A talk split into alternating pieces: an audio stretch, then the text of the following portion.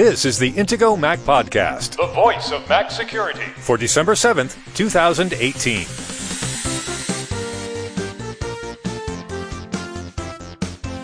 In this week's episode, how to choose a new Mac for the things you need it for. Plus, Touch I D scam apps make it into the App Store. How secure is Apple's content caching? And Tom Cruise strikes again. The Intego Mac Podcast is presented by Intego, makers of security and utility software exclusively for Apple products since nineteen ninety-seven. Now, here are the hosts of the Intego Mac Podcast, veteran Mac journalist Kirk McElhearn and Intego's chief security analyst, Josh Long. We've talked many times on this podcast about how Apple's App Store is generally safe. Apps are reviewed. There are generally no security issues. There's almost never anything that we would consider to be malware in the App Store, the Mac App Store. But an interesting scam was discovered recently where people would buy a health app on an iOS device, and they were told that if they used Touch I D, that it would take a heart rate measurement. Now, I guess people don't really understand what Touch I D does. It can't do anything that actually moves, right? It just detects the ridges in your fingers. You may, however, remember that before Apple had the Apple Watch, there were apps on the iPhone that could measure your heart rate if you put your finger in front of the flash next to the camera, because the camera lens in that light would be able to detect the movement of blood in your capillaries. So this app would prompt you to press your thumb or your finger on Touch I D in order to do something that seemed normal. And briefly, it would show an in-app purchase pop-up, dim the screen, and go away. And it would charge you anywhere from ninety dollars to one hundred twenty dollars. That's a pretty serious scam. Yeah, the fact that this made it into the App Store is, I think, what's most concerning. And not just, I mean, anybody could program something like this. And it's clever. Uh, it's clearly very unethical, um, but just the fact that this made it into the App Store, that m- multiple applications, it's not like it was just one app. There were heart rate monitors, fit- fitness apps, calorie trackers. How did all of these apps make it into the App Store on iOS and get past Apple's approval process? That's that's what's most shocking to me. Yeah, and, and I was wondering if there's not some way that apps can download some kind of content to update what they do. And of course, this shouldn't be possible, right? Because you're supposed to submit an app for approval every time you do an update. But I use a banking app, and every once in a while, when I launch the app, I get a screen saying, updating app, be patient, something like that, with a progress bar. Now, this is an app for a multinational bank that's present in one hundred fifty countries. When this first happened, I was kind of worried, is some kind of man in the middle going on here? Because you don't expect that in a banking app. But since apps can contain things like web pages and JavaScript and all, is it possible that they might have a way of downloading additional content without it seeming like an update? It is possible. And in fact, this is something that security researchers have been warning people about for years. And it's also something that Apple frowns upon. They don't really want you to add content into your app, add features and things like that as a post-installation download, specifically for this reason, because it makes it possible for developers to do nasty things. We don't know for sure that that's exactly what happened in this case, that it was something added after the fact. But either way, this is something that really should have been caught before it ever made it into the App Store. Interestingly, this doesn't work with Face I D. Right. Yeah, because the, the way that this scam works, they're they're telling you, oh, yeah, just put your finger here. Well, it doesn't work if you try to translate that into Face I D because, well, you're always looking at your device. And so Apple has this extra step that you've got to do in order to approve a purchase, an in-app purchase or or otherwise. You have to actually double tap on the power button in order to authorize Face I D when you're in-app.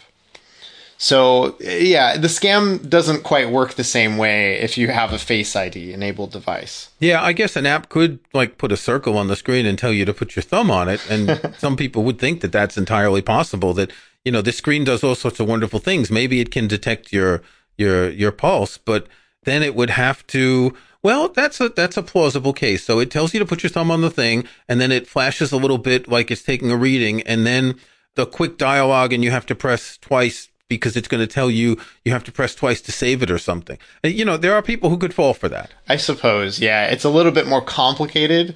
So Touch I D has been a problem actually in the past because it just pops up so quickly. And if someone can trick you into already putting your finger down there and getting ready to activate Touch I D, well, you know, that that's a lot easier to pull off. Yep. Okay. In other news, something interesting came out about H T T P S and encryption. We've talked about H T T P S, the secure version of H T T P. That's the protocol that sends and receives data to and from websites. It's used with email. It's used with a number of different types of data that you transfer. And Wired had an article explaining that iTunes doesn't encrypt downloads on purpose. Now, they're talking about iTunes, but also the App Store, probably iOS, and the Mac App Store. It's really important to use H T T P S, but Apple has a very good reason to not use H T T P S here.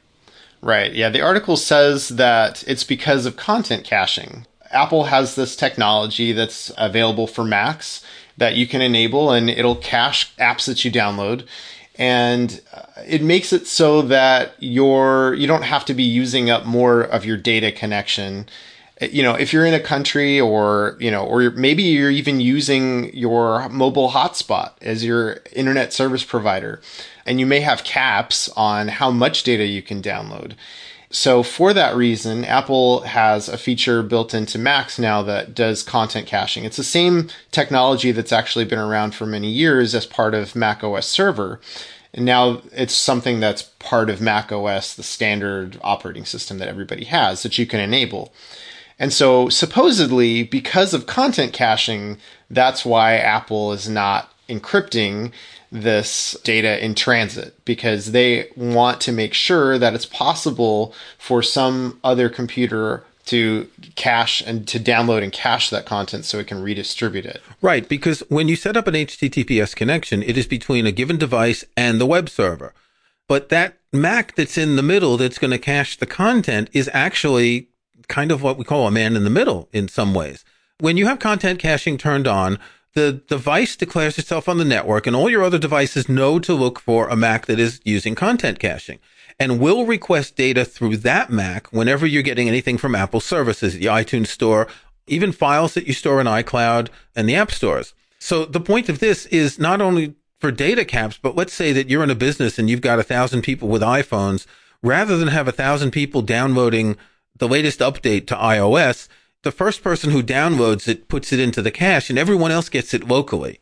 And this makes things a lot smoother for a business or even a home user. If you're a family of four and, and you've got four iOS devices, every time you get an iOS update, these updates will be cached. Now, one thing to note is that apps for the iPhone and the iPad are different. So when you download a given app to your iPad, it's going to be cached, but when you download it to your iPhone, it won't be able to use the cached version because it's going to be downloading the iPhone version.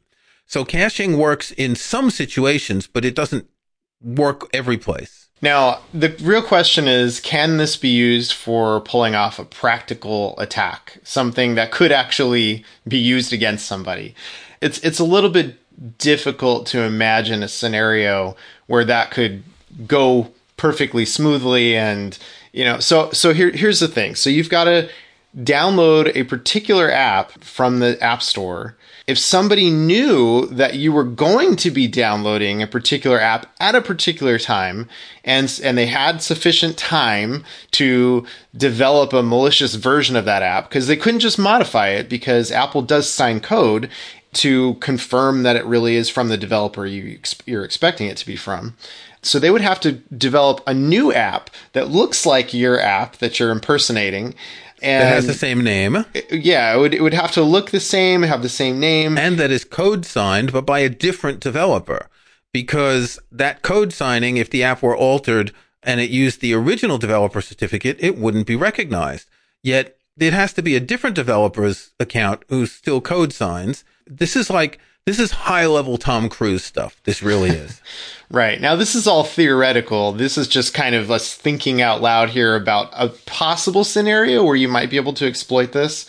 I think it's not a very practical attack. There are a lot of much easier ways to attack somebody than to go through all this trouble. So, you know, is it a real big problem? Probably not, but it still makes us really uncomfortable, the idea that Apple is intentionally sending any code out not over a secure connection. Yeah, this isn't a big deal when you download music or movies, because it really doesn't matter that much. Your music is going to play or it isn't. Your music's not going to contain malware. But the the idea of apps coming unencrypted is, is a little bit strange. Now, the article says that the Google Play Store seems to have found a way around this caching mechanism, but when we were talking before the show, we really couldn't figure out how that would work. I assume that Google has some way of caching apps on some devices. I don't know how it works. I'd be interested to find out how Google does this. Maybe they treat the caching device as a proxy instead of treating it as like a server the way Apple does. Does that make sense? I don't know. I mean, the article in Wired is really vague. I mean, they have uh, two sentences that supposedly explain how Google has this figured out, and then they don't explain it. So um, we're left kind of wondering, okay, so what did Google do then? And it's not clear. Maybe Google has it figured out, but uh, it, it's it's not clear what it is that they're doing, if they really do have this caching over H- with H T T P S figured out. Okay, as long as we mention Tom Cruise, I think it's worth pointing out that Tom Cruise is on a bit of a crusade. See what I did there? uh, um, he tweeted a video this week, and I'll link to his tweet in the show notes. He says, "I'm taking a quick break from filming to tell you the best way to watch Mission Impossible, Fallout, or any movie you love at home." Now, there is a feature on modern T Vs. It's called frame interpolation or motion smoothing, or the derogatory term is the soap opera effect, I guess because it makes it look like cheap video soap opera filming. It's true that a lot of people have this turned on on their T V, and it makes action movies, movies that Where, where there's a lot of movement, look particularly bad. You'll watch the video. It's currently got four point eight million views, so this is really quite popular. And then what you should do is you should Google uh, motion smoothing or frame interpolation with your brand of T V and dig into the settings. Now, I checked on my T V. I have an L G T V that I bought about two and a half years ago, and I was able to find a website that explained how to find it in the settings. And, of course, the settings were different from the article I I read, and I got to it, and I don't remember, they have their own name for this, and it was turned off. So I don't remember if I turned this off when I got the T V or if maybe it wasn't on by default. Apparently, most people writing about this are saying on most T Vs, it is on by default. Hmm, interesting. I'll have to check out my T V. It, does this really make that big of a difference, though? I'm curious. You know what? I'm going to try it, because I was planning to rent Mission Impossible Fallout this evening.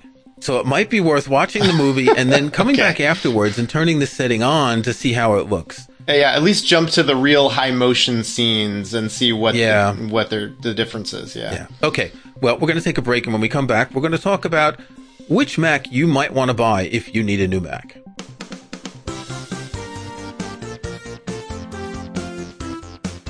If you or someone you know has got a new MacBook or iMac or switched to the Mac from Windows, be sure to check out Intego's New Mac User Center.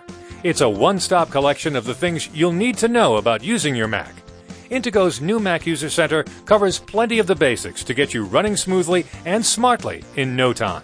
Of course, one of the first steps you'll want to take is to install Mac security software from Intego to keep yourself protected. And right now, Intego Mac podcast listeners can get fifty percent savings on Intego software, including Mac Premium Bundle X nine. Mac Premium Bundle X nine is a suite of terrific Intego software that includes the antivirus, anti-phishing, and anti-spyware protection of Intego Virus Barrier, home and hotspot firewall security from Intego Net Barrier, parental controls for peace of mind from Intego Content Barrier, and much more to help protect, secure, and organize your Mac.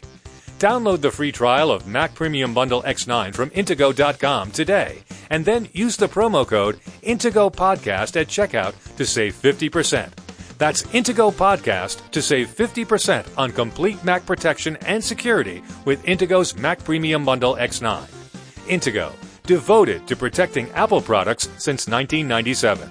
Visit Intego dot com today. So, in other security news, Josh, you wrote an article on the Intego Mac Security blog about Privacy Exodus, Spam Delivers Mac Spyware. What's the latest Mac spyware spam scam attack we have here? Okay, so basically, this is real simple. there was what seems like a somewhat targeted attack where people who use a particular blockchain assets app, so a, a cryptocurrency wallet. So if you had Bitcoin and you wanted to store it on your computer, you would want a wallet app to, to store that.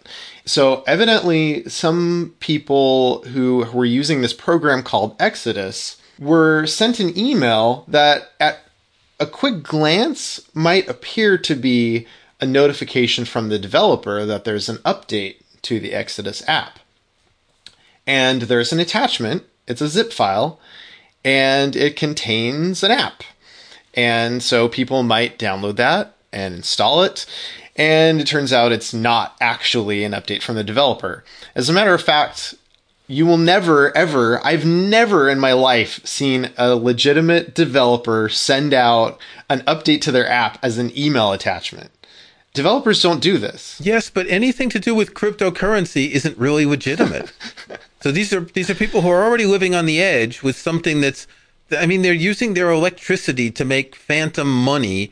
They have some strange beliefs to start with. Okay.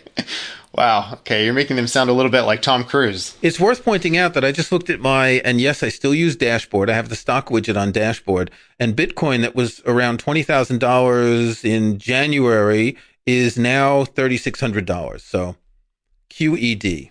Okay. Let, let me just say, this is real simple. Don't download attachments from emails that you're not expecting.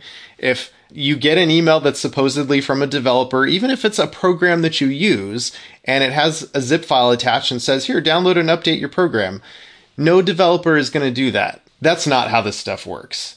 Any legitimate normal Mac app is going to update through a process that is in the app itself. And you might sometimes have to manually trigger an app update by going to the the name of the app in the menu next to right next to the Apple menu.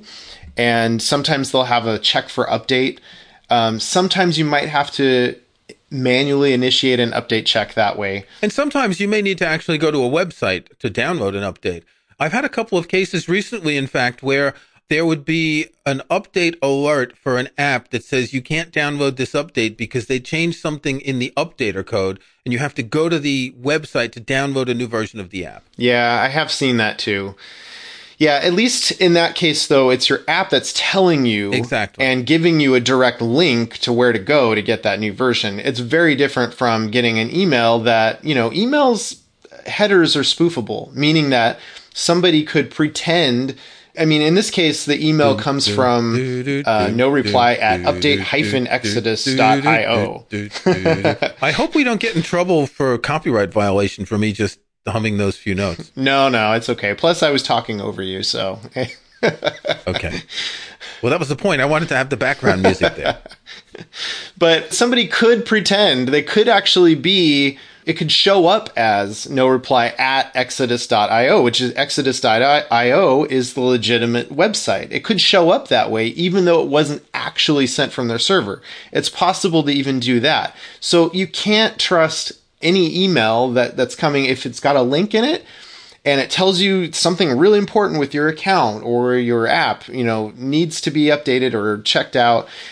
Go to the actual developer's website. Hopefully, ideally, you have it bookmarked already. But if not, hey, do a search for it on, you know, whatever search engine you prefer to use. And typically, it's going to be one of the first non-sponsored links that shows up in the search results. Okay, so we're going to talk a little bit about some things you can buy because it's that time of year, isn't it? I wrote an article on the Intego Mac Security blog about the Sonos One speaker, and I compared it with the Apple HomePod, which I reviewed some months ago on the blog. I bought a Sonos One speaker to put in my kitchen. I didn't want to spend the cost of a HomePod. And I was really, really impressed by the quality of the sound that comes from the Sonos One. As I've said from the beginning, the HomePod has a sound signature. It's very bassy. It's very boomy. And you have no way of changing that. There's no equalization settings for the HomePod, whereas the Sonos is extremely neutral. Plus, you can adjust the bass and treble, and there's a loudness setting. I think some people might want more detailed E Q settings for the Sonos, but I mean, that's better than what you get with the HomePod. At three hundred fifty dollars for a HomePod, and two hundred dollars for the Sonos, which was actually twenty-five dollars off on Black Friday. I would say it's almost a no-brainer to go for the Sonos. Now, the only difference is, do you really depend on Siri? Because the HomePod is the only speaker that has Siri. The Sonos has Alexa, so if you depend on Alexa, you might want that. But to be honest, if you're buying a speaker for the sound quality, don't buy it because of which assistant it has. If you want to use Alexa, spend twenty-five dollars for the little Echo Dot, or if you want to use Siri, well, you've got an iPhone or a watch or whatever. Yeah, I agree. It's not something that is a main feature of these products. Most of the time, if you're buying a product like this, you're you're buying it to listen to music. And so you want something that's going to have really good quality, that's going to play your music in a good quality, right? That's kind of the main thing. So I wouldn't worry too much. I agree on that point that th- there's no reason to really worry too much about what digital assistant comes on this device. Yeah. You you have some Amazon Echo devices, right? Yeah. Yeah. I've, I've got a couple of Echo devices that I got for free. Maybe it was because somebody was targeting me and they offered See? me. There you go. Free devices. I'd be suspicious of any free tech stuff these days. Hmm. Yeah. I have a couple of uh, Amazon Echo devices. I've got an original Echo, and then I've got an Echo Dot. But I leave them muted most of the time. There is a button on the top that you can press to to keep it muted. Well, with the Sonos One, you don't have to turn on Alexa at all. It's in the Sonos app, you decide whether you want to use Alexa. Ah, even better. And just as with my HomePods that are in the bedroom, I have Siri turned off there. I have Alexa turned off in the kitchen. Yeah, in fact, it, if you have the opportunity to turn it off, do it. I, I, I honestly, you don't need uh, an assistant on this type of device. So it's the time of year when a lot of people buy computers. And so I've written an article for the Intego Mac Security blog called How to Choose the Right Mac for Your Use Case. I know, Josh, you told us last week that you were building your own uh, computer that would run like a Mac, uh-huh. and that you didn't go for like a cheap model. But if you were going to buy a Mac today for just standard use, which would you pick? You've you've got the choice between a desktop and a laptop. You've got the choice between the iMac and the Mac Mini. And in the laptop, you've got a wide range of, of models and prices. What would you pick today? Yeah, I well, I, obviously, I thought a lot about this before I decided to build my own. And what I would probably go with is, especially since it was just recently updated, is the Mac Mini. I think I would get, you know, just a cheap monitor and uh, and hook up a Mac Mini to it. It's about the best price that you can get for a Mac. It doesn't have a lot of bells and whistles, but it's really a, a decent computer, especially now that they've finally updated it. Yeah, it is. It's true that if you want the all-in-one, obviously the iMac is your only choice. Some of us have been using Mac products long enough to remember when there were, you know, a plethora of choices in different price ranges and different feature sets and all that. And in a way, it's simpler now. You either get a twenty-one and a half or a twenty-seven inch iMac, or you get the Mac Mini. Of course, laptops are another story. If you do have the money, that iMac Pro is pretty cool. It's got like a gazillion cores in it, and it's space gray, which I guess space gray makes it run faster or something like that. It's quite an impressive Mac, but there's not many people who really need that. No, that's true. But but if you do need something with a lot of processing power, interestingly, the iMac Pro is a much better option than the Mac Pro, which at this point is so many years old that I've stopped counting. Yeah, and, and Apple has said they're going to update the Mac Pro next year, and we'll see. And we we keep hearing that. Yes. So on the laptop side, what would you pick as your ideal laptop? What do you currently use as a laptop? Uh, I use a MacBook Pro. I, I like the hardware. I think it's it's a powerful laptop. It, it's the best you can get, obviously, from Apple. And I I really am not a fan of the touch bar. I'm constantly accidentally hitting things on the touch bar, so it kind of drives me crazy. Oh, you do have a touch bar yeah. model. Okay. When I updated my MacBook Pro earlier this year, I did not get the touch bar model. I got the previous year's model without the touch bar because I had heard so much about that, and I think it's like two hundred dollars more for the touch bar, and it didn't seem very useful. Yeah, where it's really frustrating is I'm I'm the kind of person who frequently intentionally hits the escape key instead of hitting cancel on a dialog box, for example. And so I tend to have my hand kind of hovering a little bit close to, to that side of the or that area of the keyboard. And the problem that I find is I'm constantly accidentally either hitting escape Or sometimes if I'm in a browser, I accidentally hit the back button because right next to escape, there's a little left arrow. And so I'm right in the middle of typing something on a page. And then all of a sudden, I, you know, I see the screen flash. I've got an external monitor hooked up. And so I look up and I'm like, whoa, what the heck just happened? I was in the middle of typing something and now I'm back on the previous page. That happens to me all the time and it drives me crazy. Good design, Apple. Yeah. If I were to choose today, I would probably get a MacBook Air. I had the very first MacBook Air in two thousand eight, and it really was one of my favorite Macs. I like that form factor. I like the shape. And now that it has a Retina display, it's light. I don't really care that much about the weight because I don't carry my laptop around. It's it's like my second Mac that I use for testing and sometimes when I want to work and not at my desk. But I've always liked the MacBook Air. There's something about it that, you know, ever since Steve Jobs pulled that out of a manila envelope in two thousand eight to present it, you know, that, that has just remained like one of those Macs that, that I, that I have a personal attachment to. Yeah, it's iconic. Well, and like you said, I mean, the fact that it's so light makes it really convenient for people who lug a, a laptop around with them all the time. You may not necessarily want to have a MacBook Pro if you're just going to take notes on it at a conference or things like that. So um, the MacBook Air is very nice from that perspective. So one thing that I looked at in this article is the question of buying additional storage and RAM when you buy a Mac. Unfortunately, most Macs don't let you add RAM on your own. I believe you still can on the twenty-seven inch iMac, but not on the twenty-one and a half inch iMac. You can on the Mac Mini, but it's not easy. They s- suggest that you go through an authorized service center or an Apple Store to do it. It's not impossible, but it's not like an earlier Mac Mini where you would just basically screw off a round thing on the back and slip your RAM in. The problem with RAM and storage is, I let's take an example. If you buy the twenty-one and a half inch Retina iMac, which is what I have that I updated last year, it comes with eight gigabytes of RAM. And if you want to add another eight, which I did, it's two hundred dollars more. This is a computer whose base price is thirteen hundred dollars.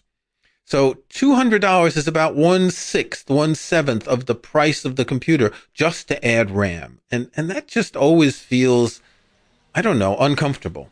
Yeah, yeah. Apple does tend to charge too much for RAM, and that's something that's always been kind of a complaint of people when they're comparing, you know, apples and oranges, you know, the, the Macs to, to Windows P Cs.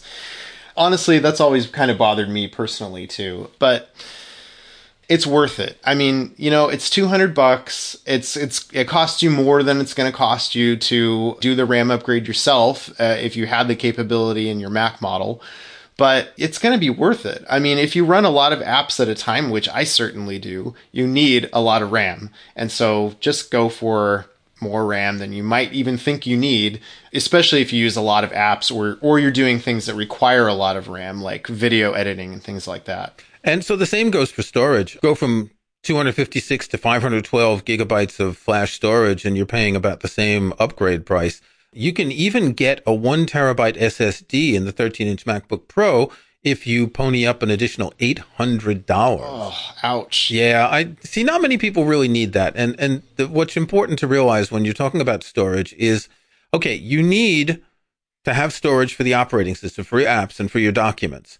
But if you need to store a lot of large files, you're better off buying an external hard drive or even an external S S D that have come down in prices.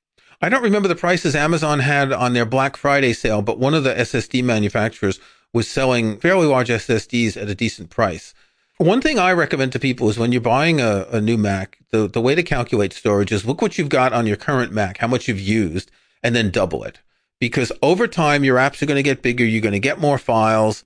You don't want to be in that situation where you run out of storage on your computer, unless it's a an iMac and you can plug in an external hard drive. I also strongly recommend S S Ds. I don't want to use a spinning disk in a computer ever again. You can get a slow hard drive on some Mac models. You can get a Fusion drive on some, but go for the S S D. Get an external hard drive. You can get a four terabyte external self-powered hard drive for one hundred bucks. Plug that into the back of your iMac. Put some gaffer tape on to hold it on, and you'll have all the external storage you need for next to nothing. That's one of the things that I can't recommend enough is you want your computer to be fast, and it's worth it to get an S S D. Not, not to mention, if you've got a portable computer and you're carrying it around while you use it, That's a really bad thing to do if you've got a spinning drive in your computer. So if you've got any portable machine, you absolutely want to make sure that you're getting an S S D. I have a very old iPod, and I believe it was a forty gigabyte iPod. And at one point I dropped it. The hard drive was spinning at the time, and it still works now, but I can only copy about fifteen gigabytes of data until it gets to a sector that was damaged. And so that can happen on your hard drive in your computer if you, as you say, a laptop with a hard drive. I, I'm, I think maybe only the very entry-level MacBook Pro still has a hard drive. So by all means, get an S S D. I'll link in the show notes to an article I wrote some months ago about the different types of drives, so you can better understand the difference between a hard drive, a Fusion drive, and an S S D. So it's Christmas, and if you're going to buy a new Mac, maybe drop us a comment on the show page and let us know what you're going to go for. Until then, Josh, stay secure. All right, stay secure. Thanks for listening to the Intego Mac Podcast, the voice of Mac security, with your hosts, Kirk McElhearn and Josh Long. To get every weekly episode, be sure to subscribe at Apple Podcasts or in your favorite podcast app. And if you can, leave a rating, a like, or a review. Links to topics and information mentioned in the podcast can be found in the online show notes for the episode at podcast dot intego dot com. The Intego website is also where to find details on the full line of Intego security and utility software. intego dot com